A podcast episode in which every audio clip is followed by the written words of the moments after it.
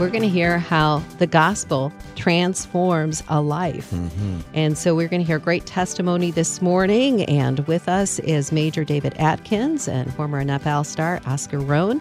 And good morning, guys. Good morning. Good morning. Yeah, good morning. So, David, talk a little bit about what you guys are doing with the Salvation Army right now in Davenport, and you know what uh, what's going on with Oscar being in town. Yeah, we're so delighted to have Oscar back for the second year now in a row. Uh, I've known Oscar for many years, mm-hmm. and uh, I've been privileged to be in meetings where he has ministered the gospel so capably, dynamically, and he relates to us so well.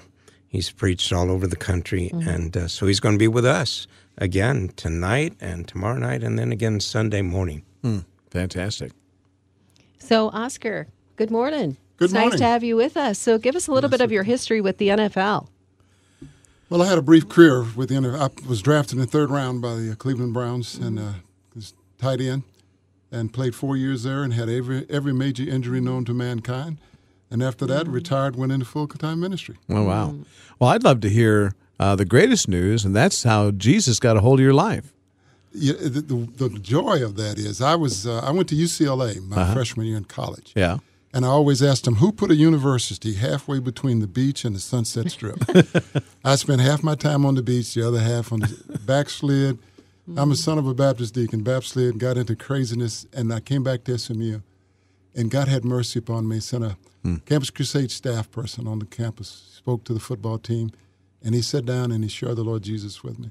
Hmm. And he was the first man I ever met who could open up the Bible and actually show you something in there, mm-hmm. you know.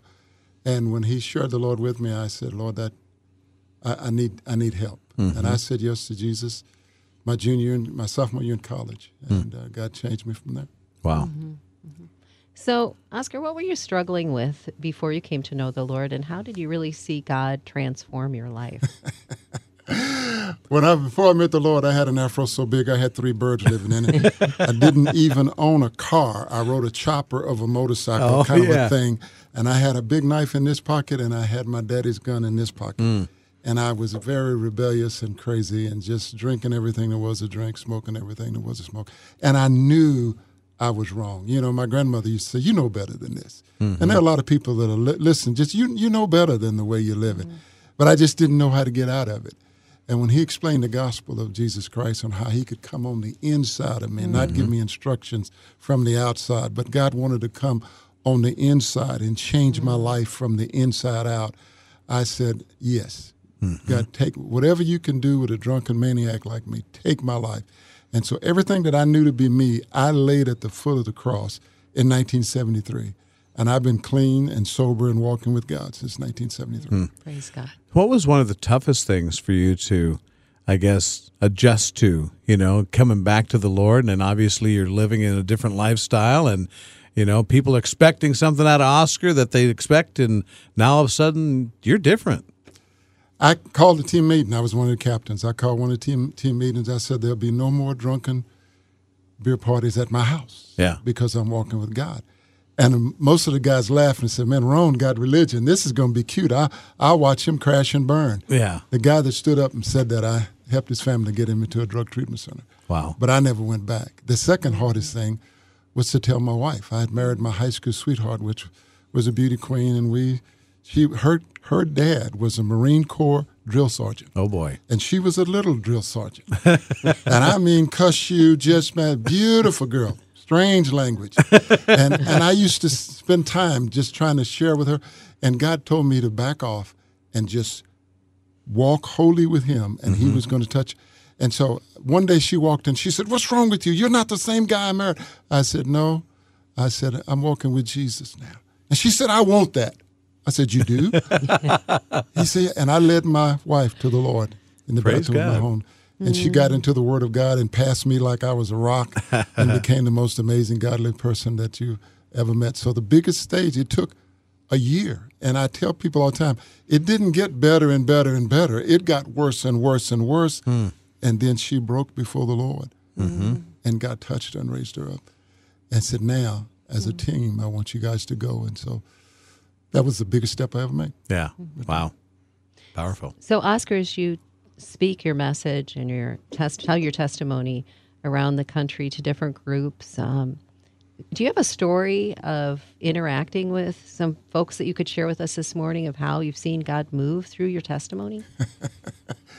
well, the one thing God does, he he uses humor, mm-hmm. and uh, and, I I love to get the guys' attention with humor and with football, mm-hmm. and I tell them the, the story about it takes you better be very careful who you listen to mm. because bad information can cost you your life. Mm-hmm. When I was a kid, my favorite football player was a guy named Carl Eller. Yep. Played Minnesota defensive Vikings. end with the Minnesota Vikings. Yep. I was really surprised when I grew up and he was still playing.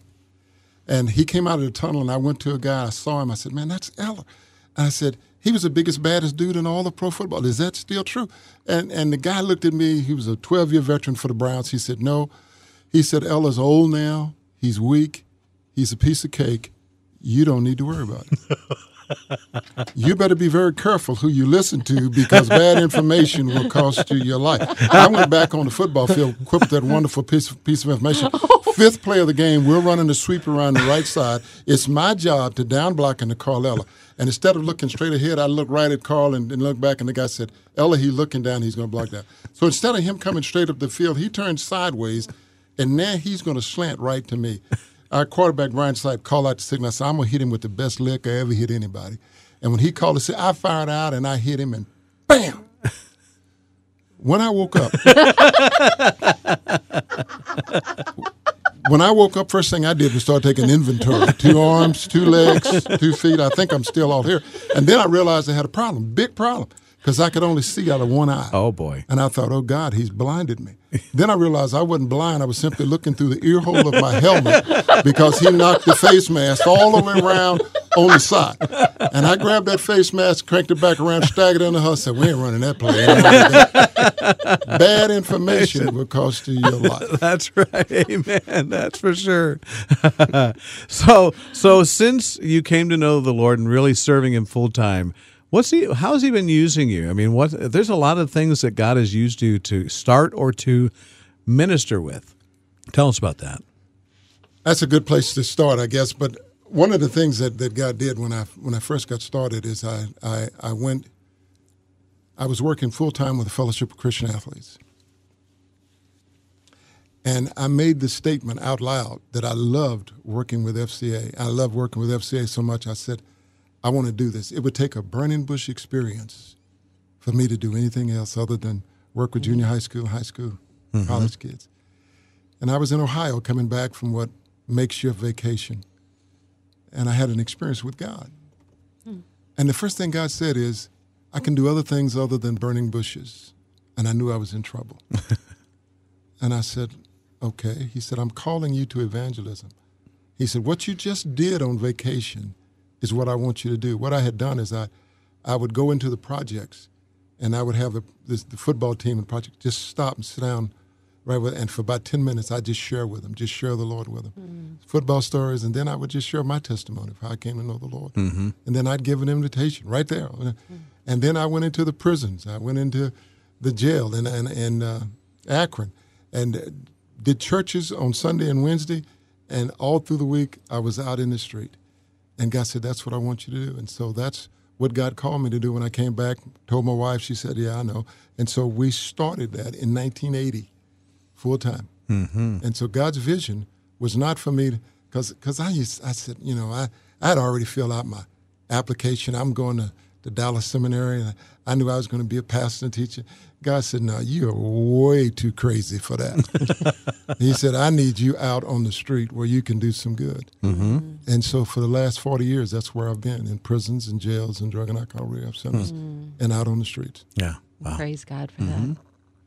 So, Oscar, speak to that person this morning that's listening in that's just really discouraged in the faith or maybe doesn't really know what to think about the faith. They're kind of they're struggling in life. Uh, what would you say to that person? One of my favorite stories in all of the Word of God is is the, the story of uh, Nebuchadnezzar, because what what happens is people really don't believe that God can forgive them hmm. after all that they've done. Mm-hmm. And when you study the, the, the Word of God, it says that God came to Nebuchadnezzar and said, I want to use you. And so he used him to bring all the children of Israel back to Babylon. But then he literally took him and he caused him to lose his mind. And he mm-hmm. lived in his backyard for all those years. And then he came together and he finally knelt before the Lord and realized God still loves me, even mm-hmm. with all that I've been through. And the hardest thing for people to be, matter matter of, it doesn't matter how much you've drank or smoked or cheated or lied and all that. God says, I gave my son that you may have the right to the tree of life. Mm-hmm. And his blood cleanses and forgives. And I know everything you've done. I know every mm-hmm. place you've ever been. And I still love you. And he says, Come unto me, all you that are weary and heavy laden, and I will give you rest. I don't have to preach people uh, to people and let them know they're lost because they know they're lost. Mm. I simply have to tell them how to be saved. That's what right. must I do to be saved? Yeah. How can I walk with God? How can I know His Word? And that's the point where we start. Yeah. And I think that's encouraging because we as believers and followers of Christ, it's not our job to save anybody. It's our job to be a testimony. It's to That's be right. an ambassador and let the Holy Spirit uh, draw them and save them, right? And That's so, right. um, so you're going to be doing that here in town. You're going to be telling people how they get saved. And so, right. um, tell us all about that. Hey, David, can you tell us about when this is and what's going to happen? Yes, uh, everyone's welcome. Uh, mm-hmm. We're meeting tonight at six o'clock at the Salvation Army we have a beautiful chapel. I don't think many people know about that. Mm-hmm. And it's at 4001 North Brady at Kimberly and Brady. Okay. And uh, we're meeting there at 6. There's a chapel entrance. And then again tomorrow night, we'll do the same at 6 o'clock. And again, finally, the last service is on Sunday morning. It's going to be at 10 o'clock. Okay. I know a lot of people are in church at 10, their own church, but uh, it certainly would be worth effort for somebody who doesn't have a church home to go to on Sunday morning at 10 and hear the last message from Oscar while he's here this year. Yeah. Mm-hmm. So, Oscar, do you have a, a, word from the Lord that He's given you for this these uh, talks you're going to have or these sermons? Yes, I do, and it's it's all about the resurrection. Mm-hmm. Mm-hmm. He is the God who rose from the grave. Nobody else can say that. Yeah. And because He lives, I can face tomorrow. Mm, you know, the, the, my interaction with the Salvation Army has got to be mentioned, and I don't know how much time we have, but but my daddy was a Baptist deacon, mm-hmm. and it's a long story. He got sick. They told him he was going to die. Gave him five years to live. Only problem was he lived 30 years after that. Yeah, and he became an alcoholic. Mm. I'm talking about drunk on the street, and uh, it's a long story. But I finally listened to the Lord, backed away from him, and when God said, "Go get him," I got him. And my father was in the Salvation Army Drug Treatment Center. Mm. And when he was in there, he's, he, you know, he's, I don't like this. They don't, they're just, doctrine's different from mine. I said, Dad, get right with God and you can go baptize all the folk you want to baptize. Mm-hmm. You can go do what you want to do. I said, but you got to get right with God. And my dad looked at me. He said, son, you're absolutely right. And he, at the Salvation Army in Dallas and then in Little Rock, my father got saved, returned to the Lord, walked with God. And his administrator was David Atkins. Is that right? Oh. That's why when David calls in the middle of the one and says, "Come to Davenport, Iowa," I said, "Okay," because he was mm-hmm. a part of that transition. And my father never went back to drinking. Mm. Became the godly man that I knew as a kid. Yeah. And now he's home in glory. Yeah. So that's what the ministry of the Salvation Army is about. It's about the restoration of souls. Amen. Amen. Reaching those who've lost their way. That's right. Praise wow. I praise mm-hmm. God for that. Mm-hmm. Well, Oscar, blessings to, to meet you. And thanks for coming in, My taking pleasure. time to do that. I know it's a little bit different weather than Dallas, but but like you said, we ain't got nothing else to do but go to church, hey, right? Go to church. That's right. there you go. Thanks, Oscar. Appreciate you, brother.